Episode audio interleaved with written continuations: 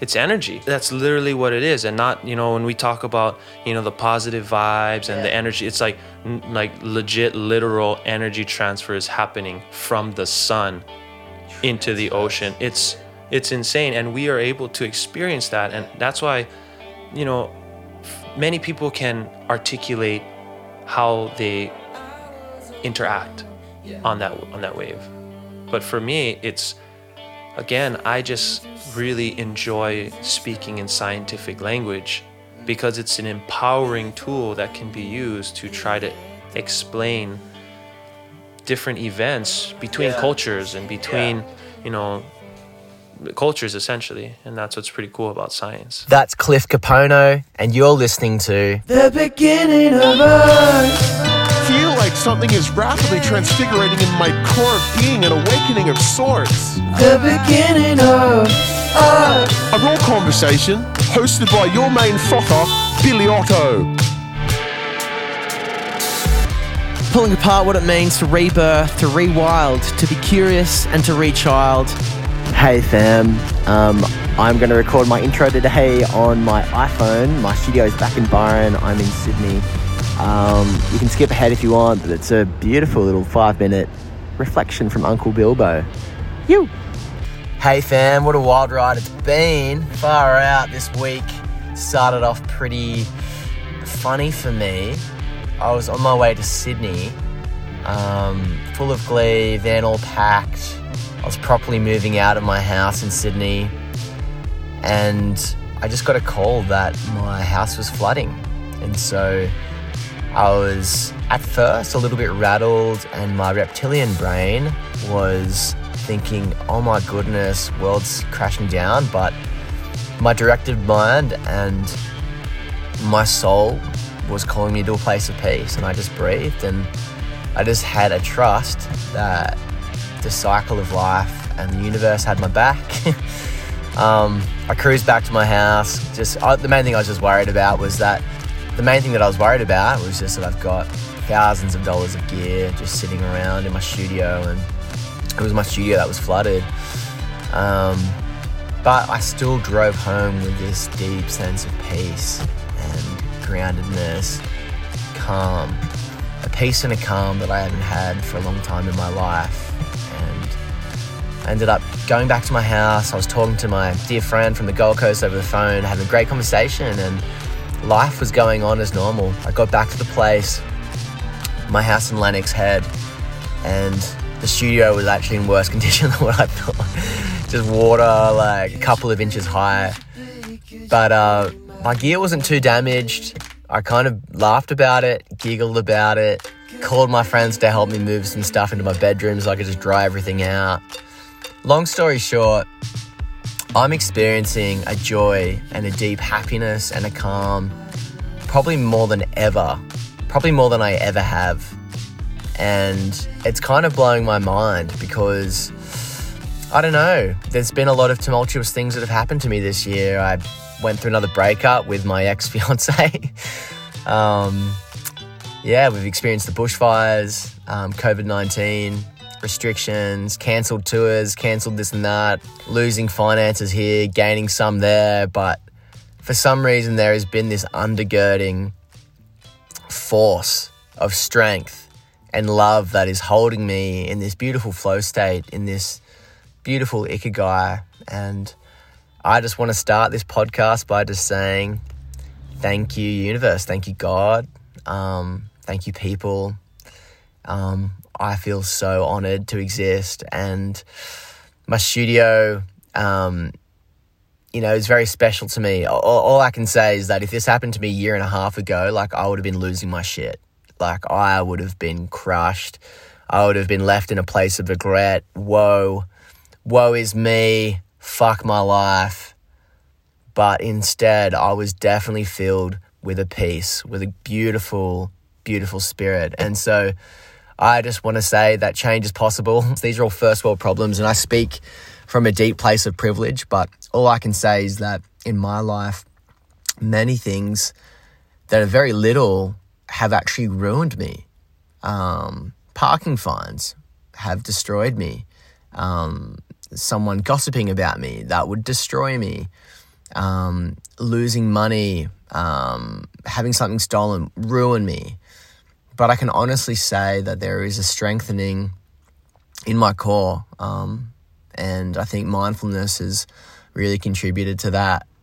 Um, and just posturing myself more towards um, the void, embracing um, my breath, inhaling, exhaling mindfully. And so um, I just encourage you this week that meditation is so powerful. Um, it's definitely had a transfigurating um, impact on my life. Um, a good diet, um, sleeping well, really protecting your sleep, surrounding yourself by loving humans, being in the ocean or in nature an hour a day, um, spending less time on your phone and spending more time um, reading and having mindful conversations with your family, telling your family that you love them. So that's my little Tony Robbins, Dr. Phil moment. but I just wanted to exert, um, yeah, just froth about just little incremental changes in my life, little changes, little shiftings, alterations to my mindset and my neurological pathway. The beginning of us. Today, I'm going to be sharing with you a very, very special interview. Um, actually, recorded over a year ago in my old studio apartment um, in Maroubra. Um, I was introduced to Cliff Kapono through Instagram through my dear friend Kate Nelson, Plastic Free Mermaid, who said that a friend was in transit and needed a place to stay. And Cliff is a pro surfer, a scientist, a storyteller. He surfs big waves and he's proper, he's a doctor of science. Um, I've probably never felt so um, intellectually useless in a conversation, so bear with me. There's a lot of big words that he uses, I was a bit lost. But um, he's such a beautiful man. He's a Hawaiian native. Um, and because of his passport problems trying to surf these big waves of Cloudbreak in Fiji, he actually had to stay at my house for like three or four days. And it was, um, we became brothers in that time. We surfed together a bunch.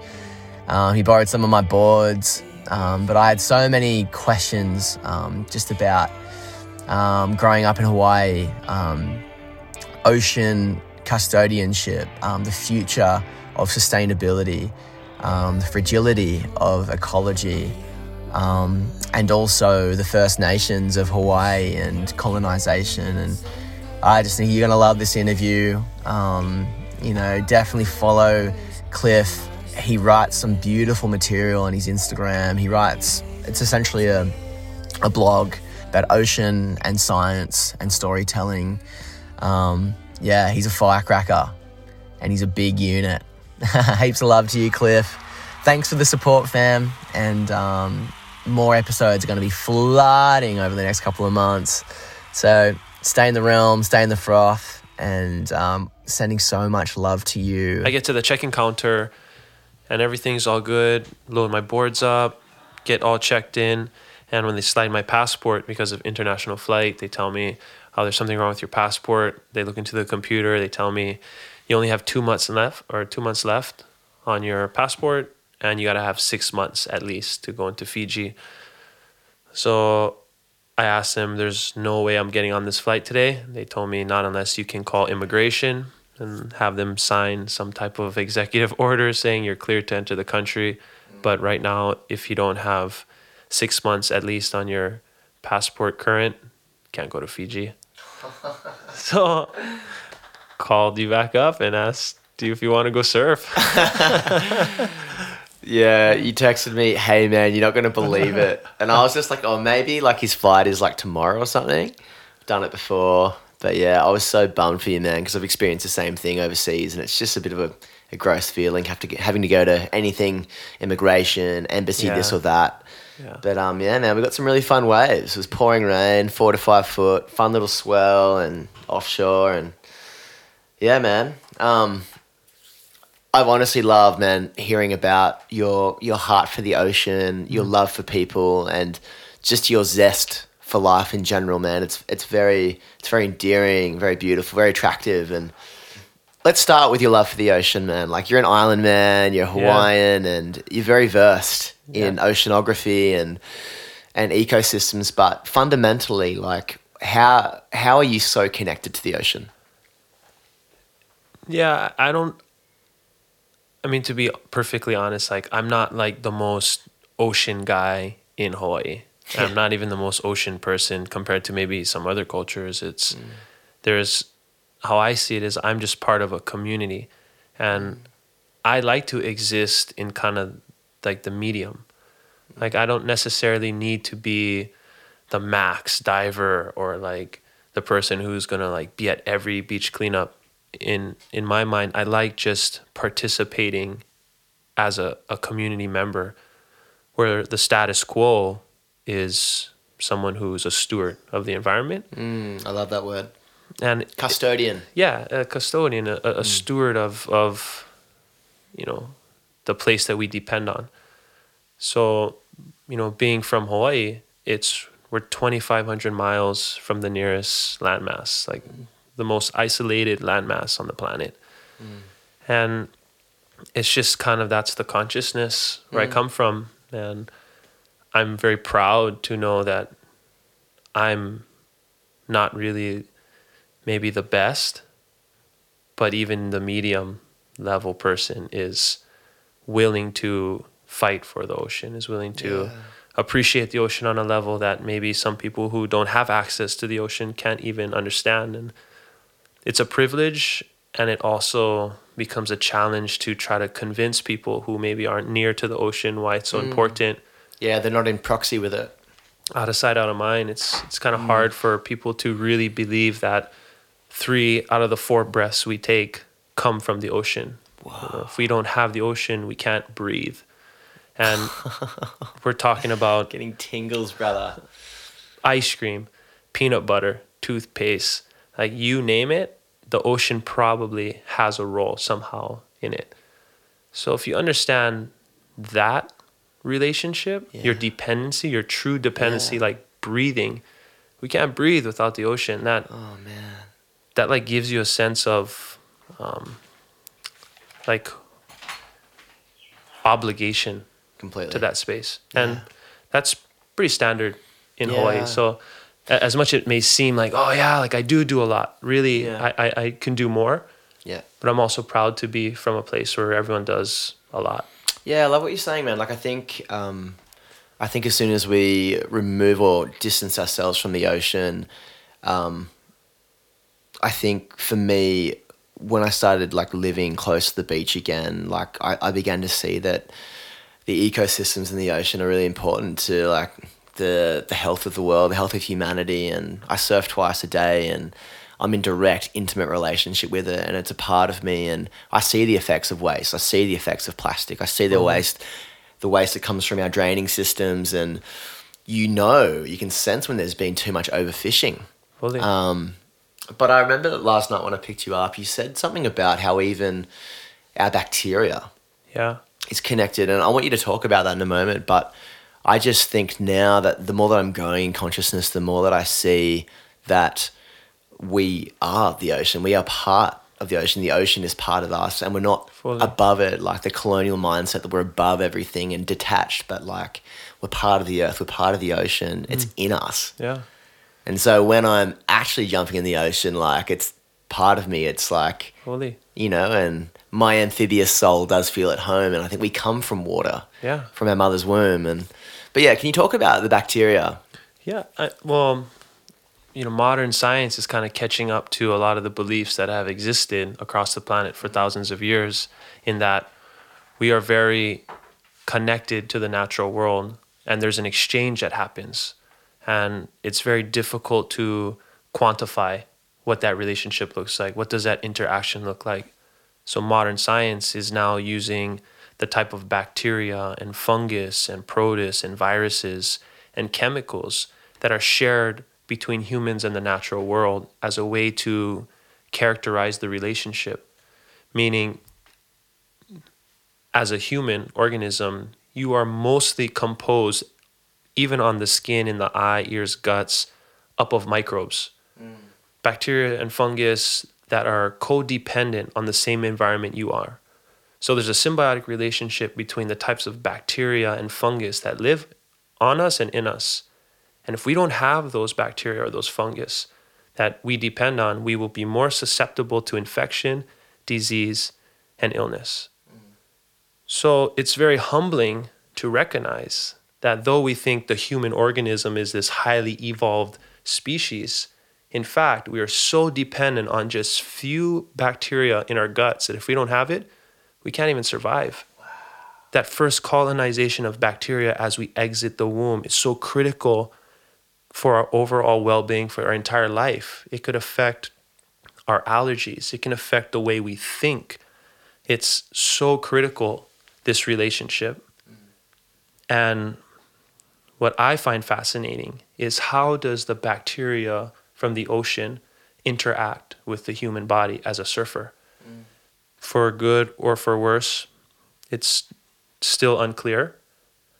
But through studies like microbiome research, we are able to now uh, identify ocean bacteria that is found on surfers that are shared across the world. Meaning, you are more biologically similar to a surfer on the other side of the planet than someone who doesn't surf down your street.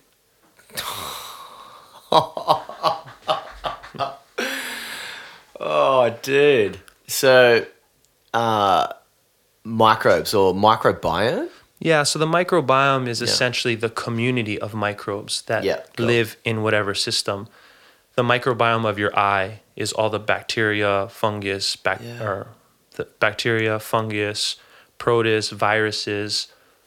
Some even argue, you know, potentially different types of um, DNA analogs or RNA analogs are within this sphere of microbiome, but it's it's these replicating organisms that are invisible to the human eye that really dictate the overall ecology of that system.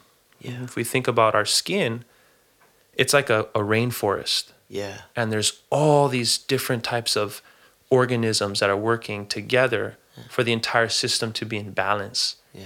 and that's what microbiome research is about is trying to understand who's there Yeah. and why are they there Yeah. it's just like the animals in s- african savanna Yeah. Wow. what's the ecology on a microbial molecular invisible level Yeah.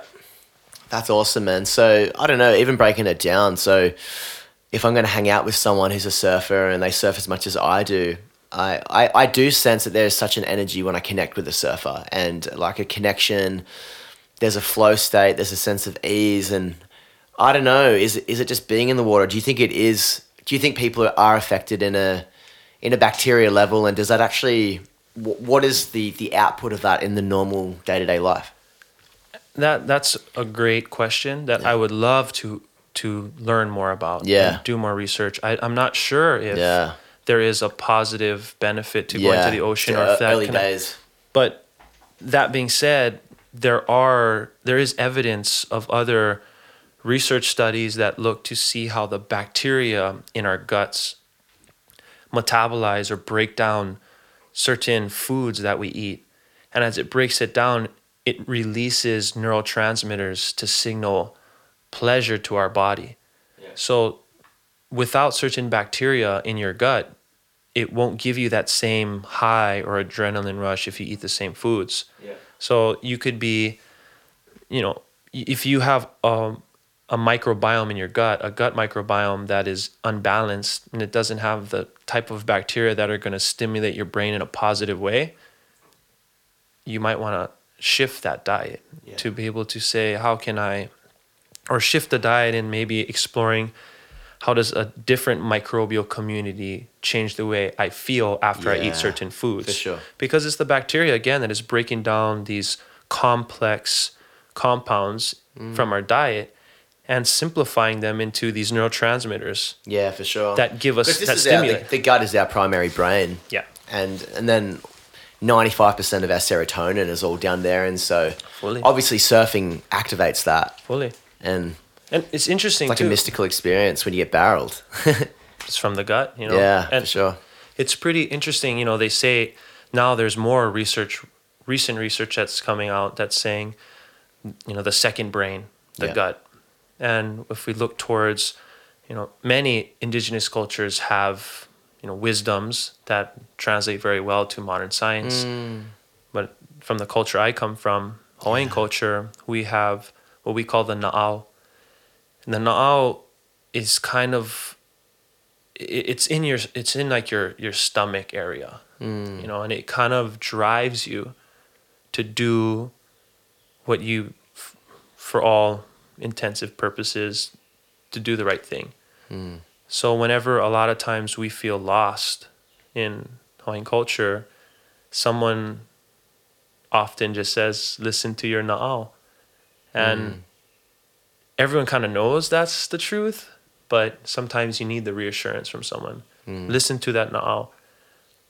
And as as much as I would love to romanticize about the the mystique of the na'au, mm. how it's not for the simple human mind to understand it. There's something about trying to understand that that mm-hmm. intrigues me. The curiosity. Yeah. And perhaps the na'au is the central source of these neurotransmitters, the source of forward thinking, the source of perhaps even consciousness. Yeah. And to be able to have a culture which has identified the stomach region, the gut, as the source of that Yeah. is pretty powerful. Yeah. You know? That's great, man. Yeah. Um, from what I understand, even about like uh, like Greek and, and Chinese thought, they always spoke of, you know, like even your emotions didn't come from your heart. It was almost like I love you with all of my liver. Yeah. That kind of language in the literal. Um, you know, it talks about even in in like Christian thought, like or in Yah in in in in biblical thinking, like the bowels of Yahweh, like this very emotional part, and like it's not talking about the heart or the mind. It's like indigenous cultures really spoke about this part of the human thing uh, uh, of the human being. and and everyone is in like how I see it is that everyone at one point was indigenous to somewhere. Yeah. And this isn't when indigenous knowledge, it really is it's universal knowledge. You know, everyone comes from somewhere. And I don't like to segregate or alienate anybody as an indigenous person, which I still hold my roots to where I currently reside. I don't ever want to, you know, express that at the expense of someone who maybe doesn't have that connection Yeah. to a space. Yeah. And that's Because yeah, imperialism can go both ways. Completely. you know, and I, it's, I, I'm privileged in that Mm. sense. That's my privilege that I, I have to take Yeah. ownership of it. But again, that indigenous perspective and knowledge, people have it. Yeah. And I was, you know, speaking earlier about my good friend Fergal Smith, who's, you know, an amazing surfer, one of the best surfers on the planet. He's also an organic farmer mm. in Lahinch, Ireland, in Clare County. And we were planting garlic in the rows or the fields or however they, they do mm. it, but we're planting the garlic and we were kind of just talking story and he said, Yeah, just like that. And I was like, Like this? And he said, Yeah, that's how we've been doing it for thousands of years. And I was not facing him as I was planting the garlic into the earth. I said, What'd you say? Still not looking at him. And I heard him say again in his Irish accent, That's the way we've been doing it for thousands of years. Come on. And it kind of dawned on me that when I look back at him, I see this like, you know, fair skin, blue eye, you know, Anglo Yeah. telling me this is how their family has done it for thousands of years. Yeah. And it blew my mind because I've never had someone outside of really Polynesia Yeah. or the indigenous nations of North America tell me this is how we've done anything for thousands Yeah. of years. And for Fergal to tell me that, I looked at him and I I was just like so excited. I was Yeah. like, bruh, that's what I'm talking about. Yeah. You know. And the ignorance has been pushed to the side. Yeah. And though Fergal and I have differences, we were able to marginalize those differences Yeah. and communicate on what we could identify with, Mm. which was tradition Yeah. and we connected Passed down legacy, fully and it, ancestry. Beautiful. it was it was it was that that whole transcendence of the race Yeah. transcendence of where you come from. Yeah. It was simply about sharing. He was offering his knowledge that was given to him by his ancestors, Yeah. and it felt really good, you know, Mm. because a lot of times in Hawaii, people kind of expect um, an experience Yeah. and an authentic experience, which has came from the volcanoes or the canoes, and Yeah. that knowledge oftentimes is very old knowledge, Yeah. and those are gifts that are given to us, Yeah. and we receive it with the responsibility to be Mm. accountable for it. Yeah. So, to be given that same knowledge, regardless of whether I was going to take ownership of it in the future by Fergal, it was an honor. Yeah, and something as simple as garlic planting, it was insane. Tell me, brother, what do you love about surfing? I mean, for me, there's so many things. Mm. But I think one of the strongest and most powerful things of, about surfing is that it's an identity for my people. Mm. and that surfing was given to me as a gift by my father. Wow. That was given to him throughout the generations. Because surfing began in Hawaii. Standing on surfboards, Yeah. as far as I had been taught, started in Hawaii. Mm. Whereas the act of wave sliding has been documented across many different cultures, Mm. from South America down in different parts of Polynesia. Mm. You know, people have even said parts of Africa, uh, the African continent, are some of the origins of wave sliding, which I'm not here to dispute. But we have it inter we have these stories integrated into our cultural identity whereas surfing is not just an expression of leisure but of stewardship of intellect of sophisticated connection to the natural world. And it was in our religious stories it was in our academic stories it was in our monarch. It it it kind of intertwined our daily life Mm. and to have that it, it, It was like the tapestry of life. it, it was it was essential to understanding how to take part in the natural world Yeah. and if you kind of think about how these these waves which we slide on originate they originate from the sun very far away. And as the earth and the ocean heats it eventually creates these storms.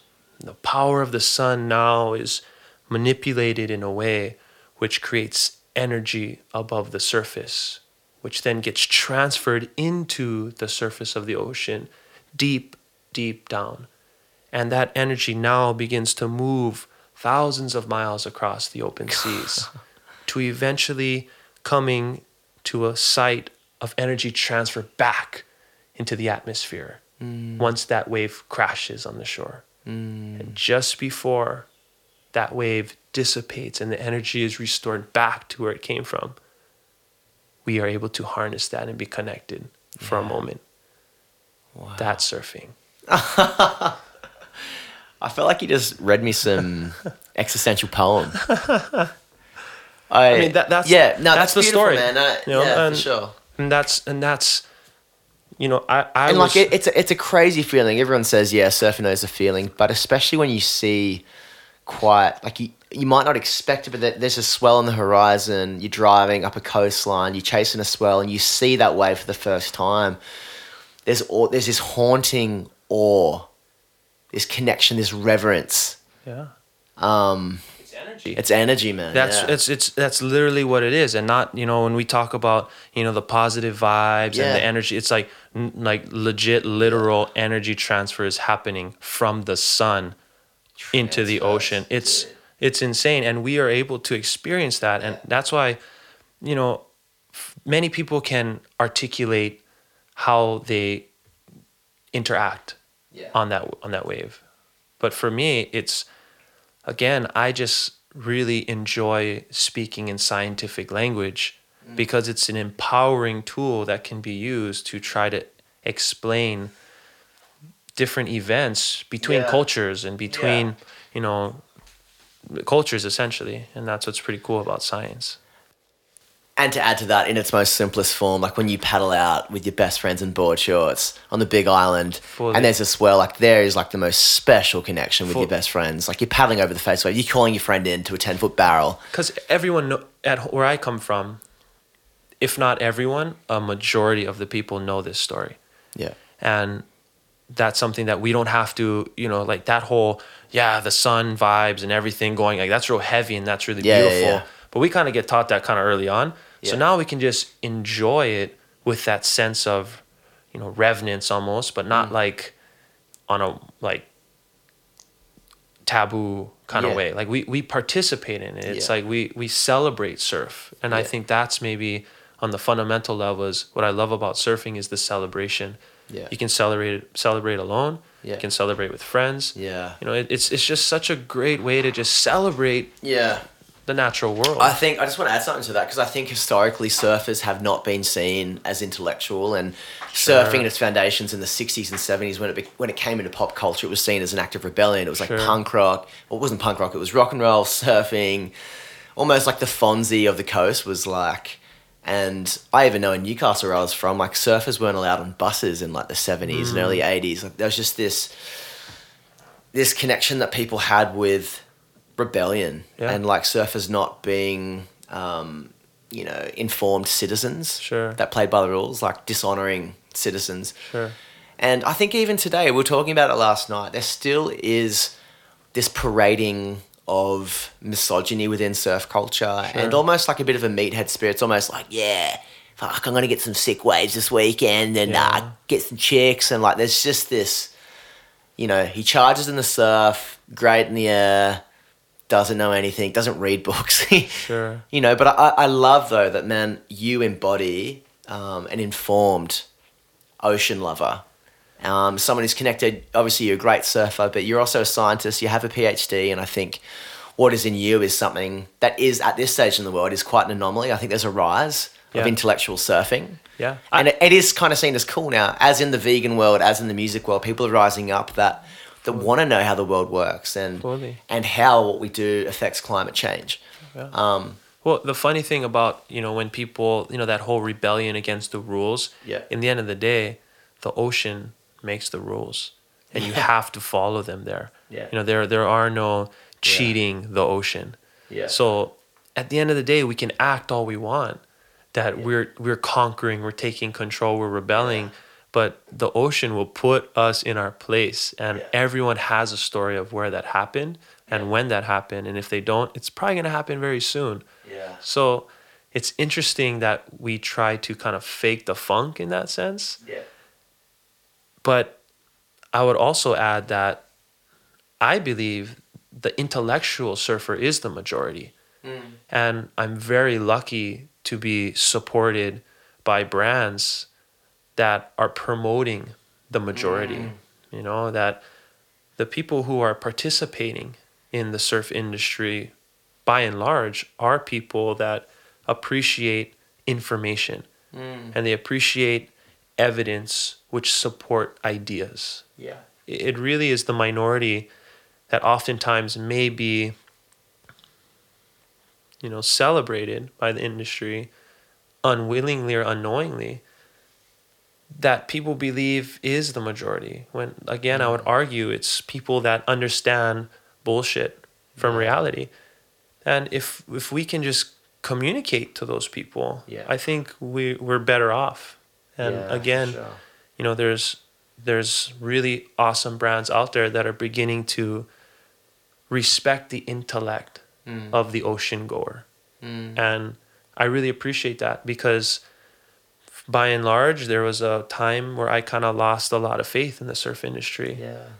but that's changing now Yeah. and that's why i i participate fully in surf mm. industry because there's a space for someone like me who maybe doesn't connect very much with Yeah. numbers in terms of points Yeah. rather someone who will create an experience which I connect to, whether it's stewardship or Yeah. friends, whatever Yeah. it is. It doesn't always have to be jerseys, you know.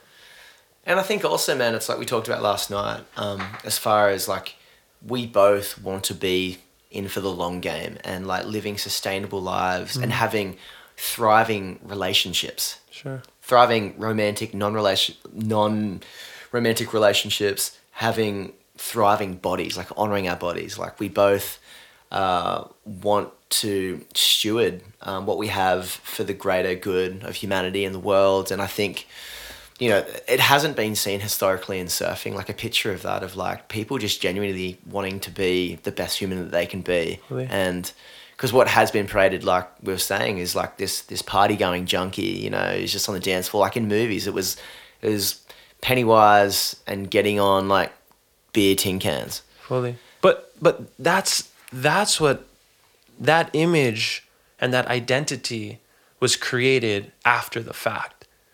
That originally and still to this day, in order if, if you're getting good waves, you have to be smart. Like Yeah. you know, you have to have however you want to quantify or qualify what smart is, that's up to you.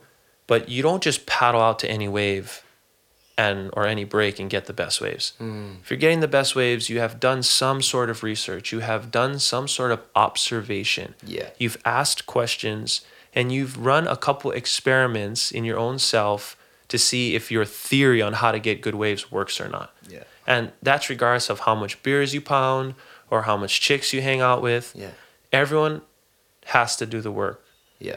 And maybe sometimes the image of the work itself is not promoted, Mm. which is on the industry, but like for the most part, Mm. which is why it's cool that it, it's starting to change. You know, like you said, in music, and in you know, the culinary world, Mm. there's a there's kind of a remembering of what it was Yeah. and it doesn't have to be kind of nostalgic and like not progressive it can actually be highly progressive Yeah, and highly sure. innovative and But like an integrated approach. exactly it, it's just not leaving out Mm. part of the conversation Yeah. which it, it's a cool time to be a surfer at the end of the day Yeah, that's great, man.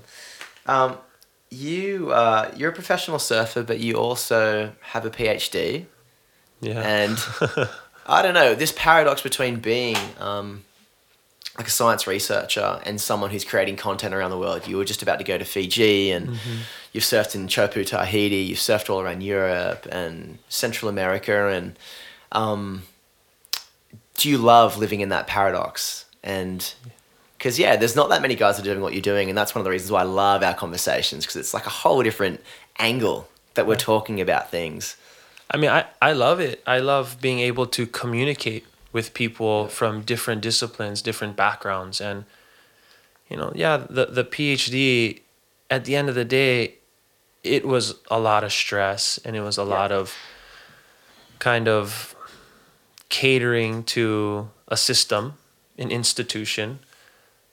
But it did provide me access to individuals with interesting stories that I Yeah. find interesting. And, it it helps me to lend some type of support or you know offer a perspective that maybe could be useful Yeah, you know at the end of the day the the work which goes into a graduate degree is yeah, hopefully valuable to the Yeah, world and for sure. and I just want to give that to people and it's Because for me, if I was going to talk to, on, on, on climate change in front of a microphone, in front of a thousand people, like I'm a musician and that's really awesome and cute. But if I had a science PhD, like I could also speak with a bit more authority. And I think mm-hmm. that that's just, it's part of living in a performance based culture. But it's, it's a bonus being able to speak in to the realities sure from an educated place. I think it's also being skeptical of a lot of things. It's kind of Yeah. being as objective as possible. We try.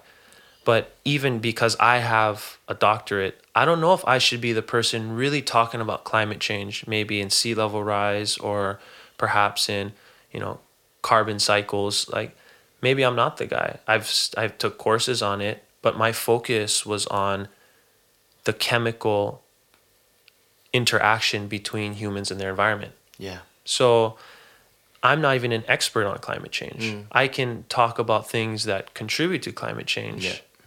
And the only thing that I feel that I can provide some type of you know, confidence on is that there is rules in the scientific world which we have to participate in in order to say something is fact. Yeah, like peer reviews. And Peer reviews. Basically, you like the seven? There's like seven levels of how something can be classified as. Yeah, it, it's it's basically from the scientific. We use Yeah. the scientific method. Yeah, yeah, yeah. And basically, is you you observe something, you ask a question, you test the question, and then you formulate a theory, and you write down and record everything that you've done. Hmm. You send it out to other scientists who probably don't like you and don't want you to be able to put new stuff out there that is competing with them. So you have kind of a non-biased peer group, and then they check your shit and see if it's legit or not. And it's a pretty rigorous, sometimes political process, but for the most part, the rigor of peer review often allows the cream to rise to the top Yeah. and kind of the bullshit to be left behind. Yeah, that's great, man. Um, I want to talk about one of your projects. You're a bit of a mogul, man. Like you just kind of make it happen. I love how you don't wait for opportunities.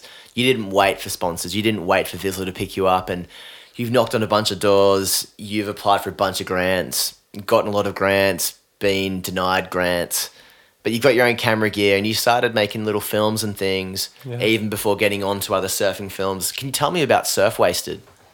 Yeah, uh, Surf Surf Wasted was a project that I did with Maddie Rayner, who's a shaper out of Hauula on the north shore of Oahu. And basically, what we wanted to do is, at the time, I was getting boards from Maddie, and I wanted to create an environmentally conscious quiver of boards. So we were able to, fortunately, come into some cash by filming one of my good friends entering into Wave of the Winter. Surfline's Wave of the Winter is best wave of three months or something on the north shore of Oahu gets awarded twenty five thousand dollars. Yeah. And the filmers get five grand. So we ended up winning that as we filmed the Mikey's Wave and we used that money to go into the research and development of how to get an eco quiver, environmentally friendly. Tell me about this wave, by the way. Tell everyone. You oh, Mikey's. Wave? Yeah. Oh, Mikey Waves was insane. I I was I was kind of at back door on the North Shore surfing, um, kind of looking Yeah, down at my Pipeline. yeah it was uh yeah the right off of Pipeline. So I'm surfing the back door, catching a few waves and kind of not really getting any good ones, and then I see Mikey, Mikey O'Shaughnessy, like kind of North Shore staple now, kind of a main powerhouse at Pipeline, Waimea, Backdoor, Pe'ahi, Jaws. Like he's literally a part of that movement of positive warriors out there that are charging beyond Yeah. belief. Mikey flags me over, Cliff, come down to off the wall, which is um, one break west of Pipeline Yeah. there's a couple waves that people surf in between, but those are pretty much not really waves, and the, only the real crazy people surf those things. But off the wall is like no walk in the park either. It's basically a closeout Yeah. on super shallow reef.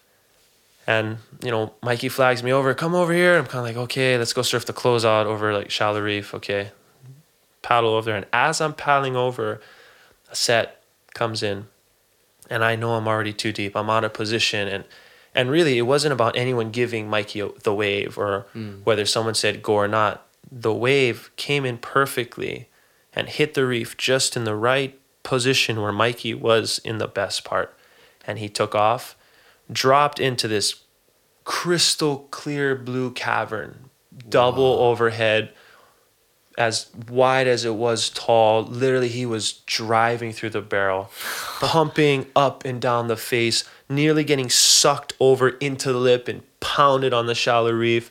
But he held his line, resisted getting slammed, disappeared, almost got sucked backwards into the wave, and rolled as the white water created a foam ball, and it eventually blew him out of this cavern with so much force. He just hunched over, kicked out, and everyone behind just was like applauding. It, it was it was one of the the most amazing waves. That's insane, seen. man. And 25 grand later.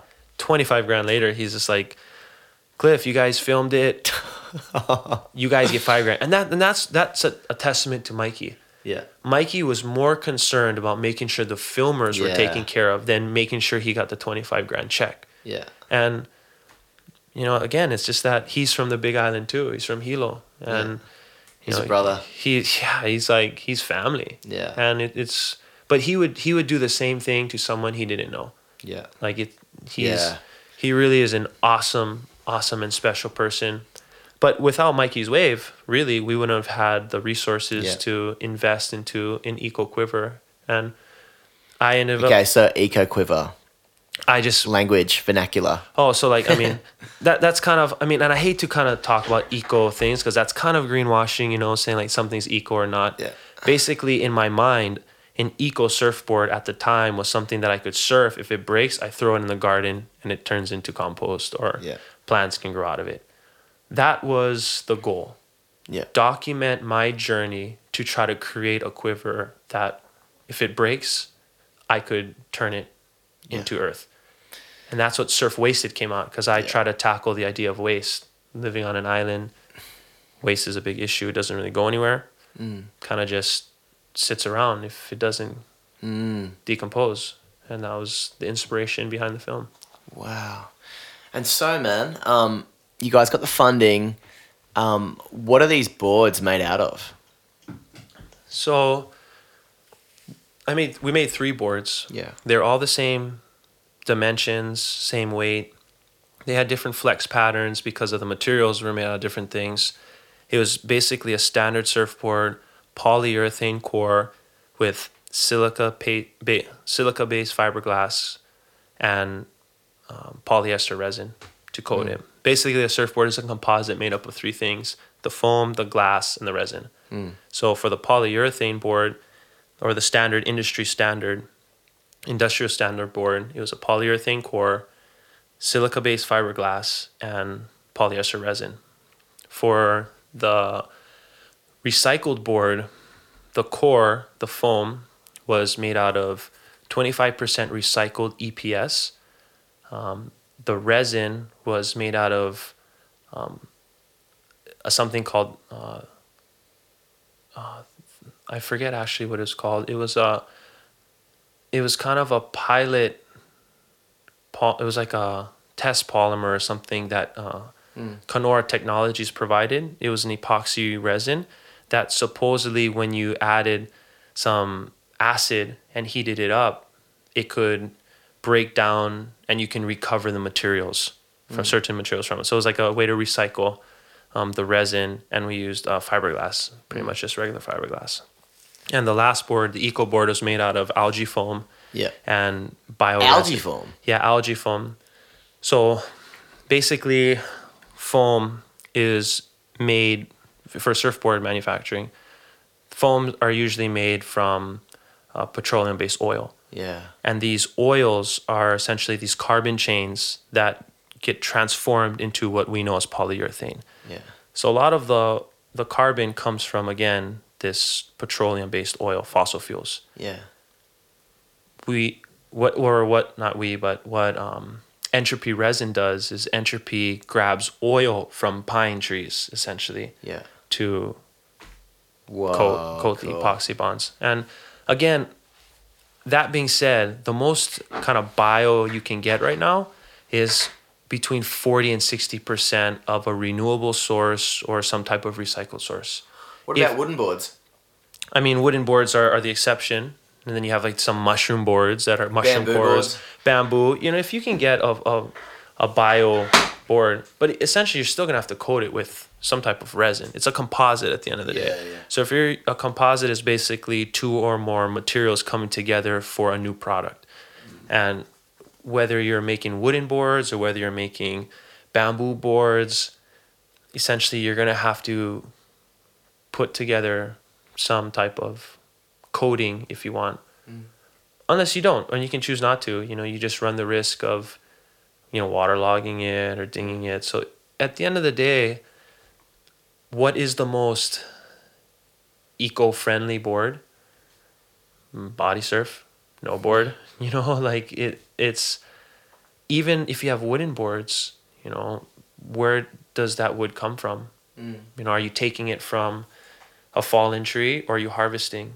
And even from a fallen tree, how are you transporting it? You know, what's like the Yeah, emission and to get it? So it's Yeah, it- whenever someone says, yeah, it's completely sustainable, it's like bullshit. Nothing that we have is completely sustainable. because when we talk yeah when we talk about sustainability is it, it it can be talking about is it environmentally sustainable is it economically sustainable Yeah, yeah. what we're importing, what we're exporting, man. we just- have we have to make money it has to it has to thrive Yeah. economically Yeah. and is it sustainable in that like sustainability is such a broad term that i think i, I understand Again, greenwashing. Yeah. Used all the time, man. The big For- brands love it. but uh, that being said i i'm very happy to be able to work on trying to find those those materials that are potentially better than straight up petroleum based Yeah. conventional surfboard manufacturing Yeah. which uh, if you make a board that's going to last that's pretty eco to me too if you get a used board Yeah. that's eco too you know it's like how do we approach the conversation with creativity Yeah, i think it's about being creative and having all the information And like again, there has to still be like a spirit of non-judgment in this conversation because we can easily plastic shame each other and fully like and there's always yeah. So lots of grace, but man, I want to ask. So you made this film. You had a friend of yours that scored the music for the film. Mm-hmm. You edited it yourself. You shot it, edited it yourself. Um, then you sent it to was it Surfer magazine? yeah surfer magazine Yeah. yeah to to ask them if they would be interested in showing it on their on their site Yeah. and you know todd Prodanovich, he was he's the editor of Yeah. surfer he you know really came on and kind of helped me actually iron out some of the kinks in it Yeah. and we launched it on the site. It got some attention and it it did pretty pretty well. And so and then it went to a few film festivals and won a couple of film festivals. yeah, and and it was I mean these this isn't like Sundance or anything. It just Yeah. was like these like environmental film festivals that really appreciated at the time, what is it, like three years ago, someone just trying to ask the question. Yeah. And maybe that's all it really takes is just someone to try to figure it out. I didn't provide really no solutions in the film. It was it was just me trying to figure it out and at the end Yeah. not really coming to a clear conclusion other than this is what I want Yeah. and I think people are ready for this Yeah. discussion. And from that film, we launched a contest on the North Shore called the Protest. Yeah. Then what we did was we offered a bunch of different professional surfers the opportunity to ride certified environmentally conscious boards and the certification came through Sustainable Surf, which is an organization in the states which offers a label to boards that either made of recycled material or mm. bio materials. And if it was certified, you could enter. We provided a quiver and we allowed the pros to surf the North Shore and get the best clips. And it eventually came down to, you know, Mikey O'Shaughnessy, my good friend, he mm. actually won the contest. And mm. I was not even a judge in it. I had nothing to do with any of that. And I was so excited when he won because not only did he win Wave of the Winter, he won like Eco Wave of the Winter or Environmental Wave of the Winter. And that just goes to show you he, it was kind of dif- difficult to get people to ride these boards. Yeah. People were afraid that they'd be risking their lives on materials that they don't really trust. Yeah.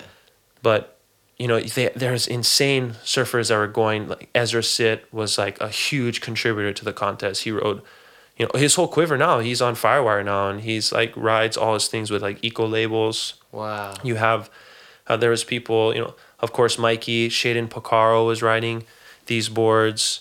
Um, I mean, it, there's a there's a ton of guys like international. Uh, um, Miguel Blanco, um, I can't remember everyone Yeah, who's yeah, yeah. but there's a long list of people that did participate in it. And then we gave ten thousand dollars to the winner. Bruh. Again, Mikey won. We raised all the funds through different sponsors, and it was just a real great movement to show like, look, like Bruh. guys are riding ten foot pipe on these boards. and getting what a statement. it was a huge statement and Yeah, brother. it kind of just kind of shut up the haters that were like oh but it's dangerous or it doesn't work good it's like Yeah. well i don't know this guy's making it look pretty insane and now it's just kind of personal preference which is a better argument to have i don't like this versus it doesn't work Yeah. because then that really puts a damper on the movement when you say oh that's that's it's not innovation Yeah, it's not sure. progression which i believe going towards more environmentally conscious materials is progression uh, Yeah. kind of the highest form of technology Yeah. That's great, man. I feel like uh, from what you said last night, you you definitely uh, you curate your life in a very intentional way when it comes to your carbon footprint. You try to fly less than what you used to, and if you have to fly, like if you're gonna fly somewhere to get waves, you're gonna try and partner with a project that is gonna create more awareness, and so you're trying to think, okay, this is my footprint, and now this is my handprint. What can I contribute back? um, what content is going to help stir this conversation even further. Um, and so I love that about you, man. And so, yeah, do you want to just tell me a bit about your mindset on that? Yeah, I I guess I never really heard it put that way in terms of footprint versus handprint, and mm. I think that's pretty. That's a cool way to think about it. Yeah. That at the end of the day, we are leaving some type of impact, Yeah. and we can choose ultimately what's kind of the greater means of that mm. impact. And I, I- I'm definitely not an authority on low carbon impacts Yeah. On carbon offsets or I, I struggle like everyone else. And i think to recognize that i'm not the guy but i'm mm. trying to find out how how to get mm. to to a place where i can learn about it or eventually maybe one day get there mm. that's just a goal like a, a lifelong goal which is not unique to me but you know a lot of people i think that I, again i just want to be a part of that community. Yeah. Like the community there's a, there's an amazing community of people who are so conscious mm. of their interaction with the natural world mm. that I, I respect them and I look up to them so much that I just want to do what I can with the things that were given to me to do that. Mm. And it, it doesn't have to be like going to Fiji to do an environmental film. You know, it doesn't have to be not buying plastic water bottles. It Yeah. it literally can be whatever you're good at. Like if you are an amazing musician, mm. putting in those conscious lyrics into your mm. music can literally change a generation. Totally, you know, and it's I believe everyone's good at something. Yeah. Whether it's ping pong or flying an astronaut spaceship across the universe, whatever mm. it is, have that self value to know Yeah. that I can make a you know badass black bean burger. Yeah. Well, maybe make those black bean burgers for people who are out there on the front lines, Yeah. or maybe just make a, a post about why you think that is helping. And Yeah, for sure. It- That's the thing, man. I think like you look around at the world, you see Kiribati going under the water. You you see the the plastic end, ending up in the water. You see Trump doing stuff. You see like oil rigs getting built up around Australia. It's really paralyzing thinking about the future for our kids and our grandkids. Um, and I think it can actually lead you to a place of nihilism and like fuck, like I can't do anything. Let's just like get on acid and just like you know smoke ourselves away or whatever. But for me, it's like it comes down to like looking deep within, coming into your body, and just thinking, man, like I have my makeup, I have my interests, I have my giftings. Like, how can I use what I have? And it starts in little things with conversations, how you talk, you know, the brands, like voting with your wallet fully. you know um, just just really looking about the ethics of like when i got that shirt did that person those 100 people that helped build that shirt for me did they receive a living wage Fully. it's just thinking about those things it's thinking how can i have veggies in my garden Fully.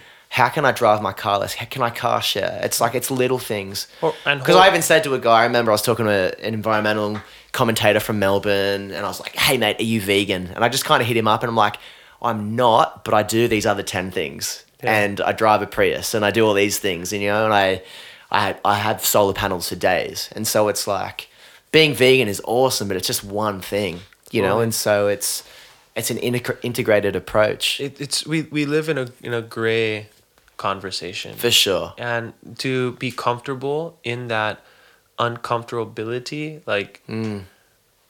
that's i think what can really empower some people to not be as judgmental like oh, oh you know there's people that just maybe have never been to the ocean. They don't mm. understand that. They've never seen that energy. Yeah. and is it right for me to say like oh you're messed up.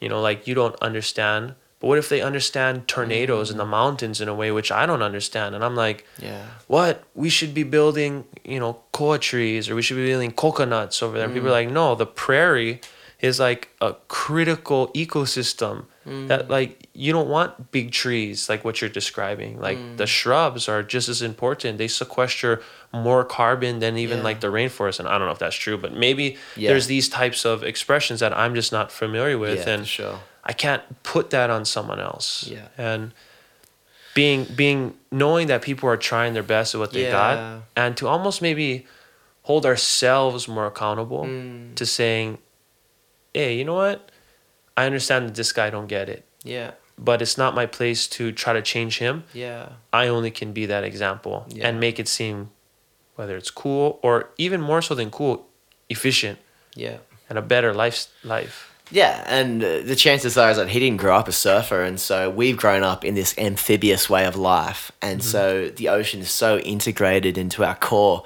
But for someone who just grew up on like motorbikes and just playing rugby, like it's a different world. Fully. And they're not in the closest proxy. They're not rock climbers. They're not part of the Patagonia ethos, and so it's like I've been brought up in privilege in that sense. Sure. A camping family. We didn't travel overseas. We had a big family. All we could afford was camping trips. Sure. Being out on the lake, going to the ocean, and so I've had that blessing, but not everyone has. And so, I I know, um, I know the ocean and the natural landscape from being immersed in it as a child. It's part of me. I've experienced it. I know it's beautiful, but yeah, it's great, man. I want to go deep with you.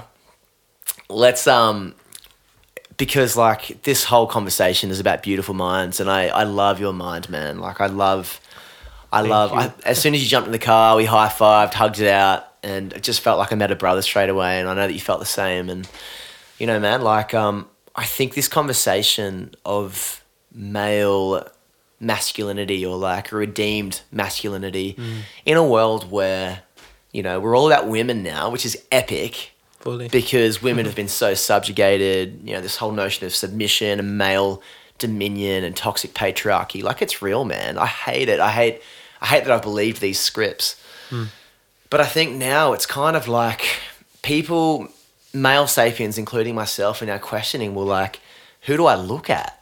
sure because there isn't obviously we live in a lot of mystery there's not one way to be a man and there's not one way to be an awesome man but i think these conversations of you know of of being vulnerable as men and coming coming to terms with these toxic narratives sure and then embodying a, a balanced beautiful strong brave uh, sensitive male sure um, I don't know. How's that journey been for you? Because I know that we were talking about going through breakups. So I just went through a breakup. You've been through breakups and the temptation to kind of play the field when you're lonely and to kind of commodify women. And so maybe we'll start there.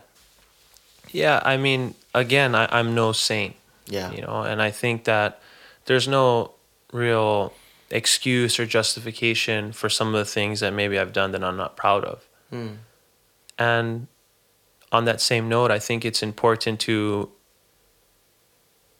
really understand. I just for me, I, I've understood that maybe that didn't come enough for loving myself Yeah. you know and i really relied more on trying to find that love somewhere else because i couldn't take ownership of loving myself i was mm. afraid to and that's just something that i've come to kind of forgive even myself for some of the things that maybe i'm embarrassed about mm. but also spend more time truly loving myself. Yeah. And in, in loving myself, I feel now I can love others so much more. And I'm not so dependent on someone trying to, you know, reassure me or though it's nice and I do get that love, I don't have to feel it's uh, become dependent on that. And recognize that the people whose love I surround myself with now, they don't depend on my love either. And collectively, we give each other that love. And I, I don't I don't like to speak about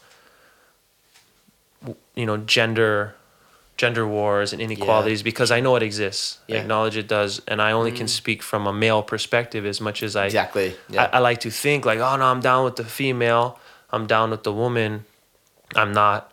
And all I can do is love myself as human and hopefully that will make sure we we all can come together in a way where no one's being left behind, you know, I guess. Yeah. And and again, these are all like ideals that I still struggle with. yeah, for sure. And I, I still get down on myself and But I will say, man, even the way that you talk about your sisters as like your best friends and as wise, strong women, man, it, it was just music to my ears, and Yeah. and I love that you you intentionally want to live with your sisters, and it's great. Like, and I grew up with four of them, and definitely they they they're they're awesome. They're that's just how we grew up. You know, I've yeah, you know two kind of older sisters and two younger sisters, and collectively, the older of us we took care of the little ones, mm, and it's beautiful, man. now the little ones kind of also to take care of us, and we just we just come from a very close family. Yeah. you know, and, And they all surf. they all They're all surf. spearfish. Yeah. I mean, they're all, they're all, I mean, this, there can be a whole nother podcast Yeah. just about how gnarly those girls are. So you just got to come to Hilo and interview them because I, I know better Yeah, than man, to I talk can't for wait them. to come over to stay, man. That's gonna be a, tr- a real treat.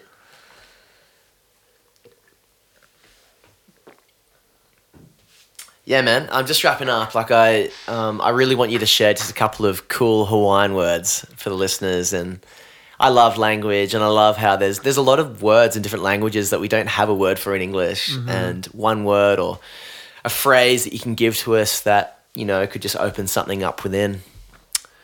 Yeah.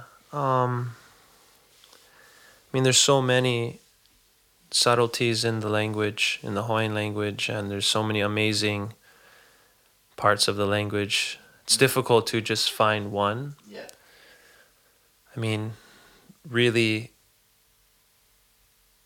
uh, it, aloha is just foundational in the mm. identity of Hawaii and mm. across the Pacific. I mean, across the world, really, in my mind, Yeah.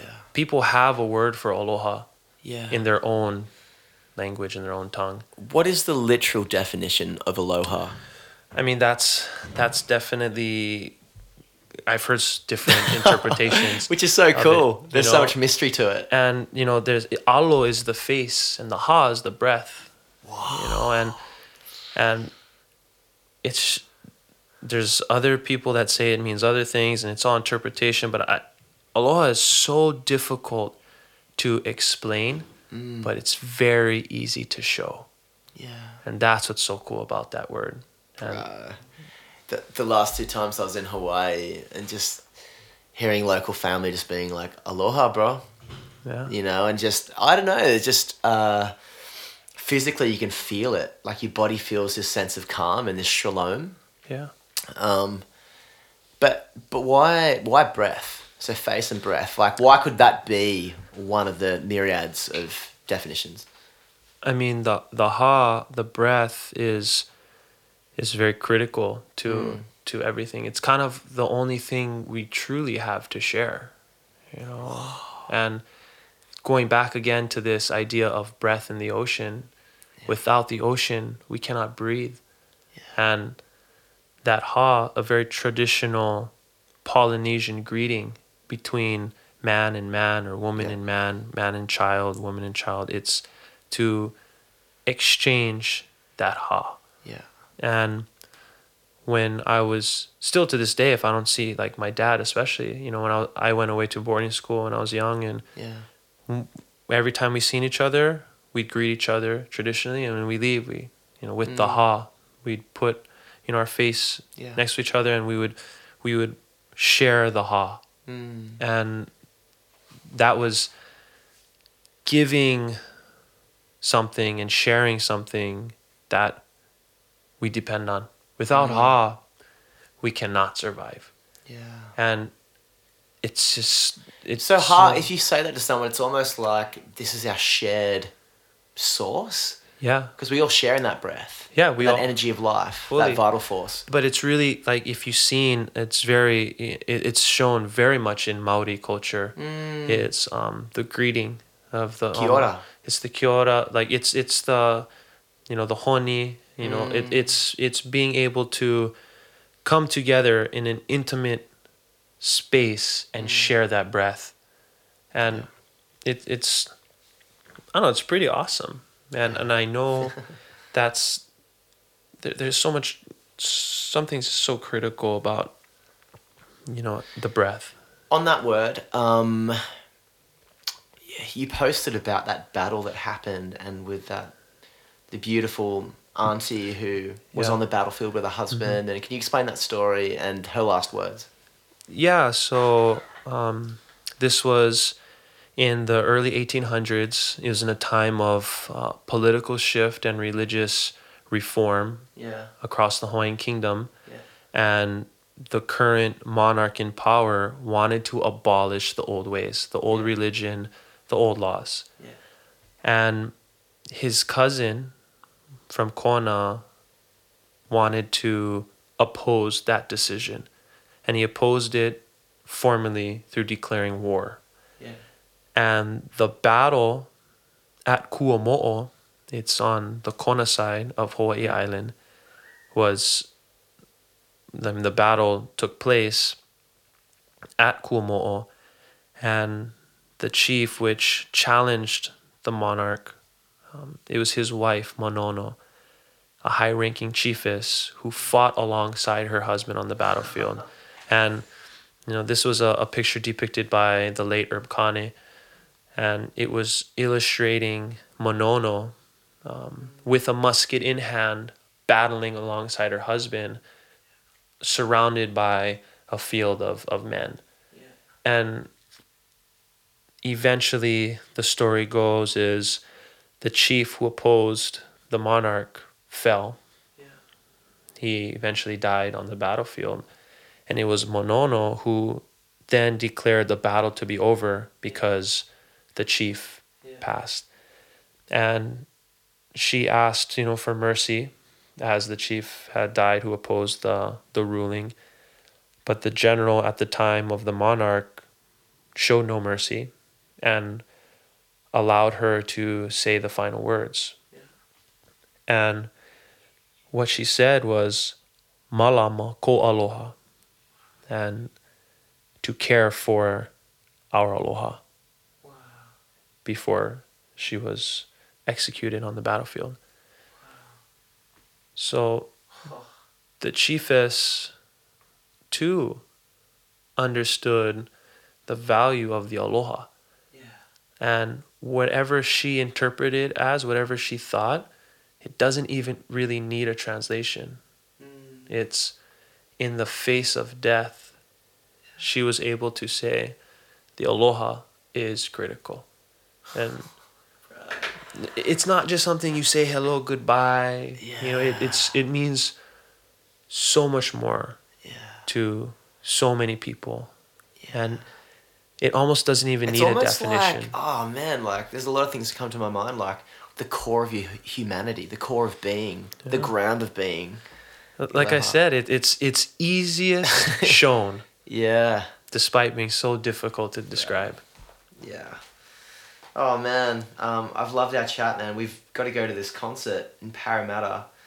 Um, is there anything that you'd love to say, just to leave us on a thought, just as just before we go? Is there anything you'd like to add to this conversation? I think I talked enough. Right. I mean, I I'm just really appreciate. I appreciate now being in a place where I believe in myself, Yeah, for sure. and I I personally came from a a previous background where I didn't believe in myself enough, Yeah. and I realize that now. Yeah. And You didn't believe in yourself enough, and you didn't love yourself. I didn't love myself. I didn't believe Yeah, myself. yeah. And the only person, the only thing that really changed was myself to actually begin to believe more and begin to love myself more. Bruh. And once that happened, literally, like I'm the same guy I was, yeah. but how I can carry myself, how I feel like I'm valued, that it's so empowering. And I, I would, I would hope that, you know, to the to the listeners or to anyone who maybe can relate to that, Yeah. literally like it's life changing to just believe a little bit more and love self a mm-hmm. little more and not feel ashamed or afraid that people are going to judge you and, and not seek the validation of anyone else but yourself Yeah. and it's been it's been great and i'm so honored to be here to be able to meet you to be able to you know even even give this perspective Yeah. this is coming from a kid that never thought he'd ever leave Wainaku Yeah. in Hilo. So mahalo nui. Bro, it was so cool this morning just seeing you charge on a mini mal and just get little cover ups and just being out there in a storm together. And I love your spirit, man. And I just, I'm so excited for the influence that you're having in the world now and your future. And um, as you start a family, hopefully the next five years, bro. And I've heard some really cool things about that. But yeah, man, thanks so much for the chat. Um, thank you for articulating your reality and your commentary on, on where things are going. And I, I feel really empowered as a human just from this chat. Thank you. I, Yeah. same. Aw. It's mutual, bro. Love you, bro. mahalo. Love you, brother. Can't wait to come to Hawaii. Cannot wait, bro. Dude, we need to do a project together. I want to score for one of your films. Yeah, I wanna uh, make some films for one of your scores. Reciprocal. Love you, brother. right on. Love you too.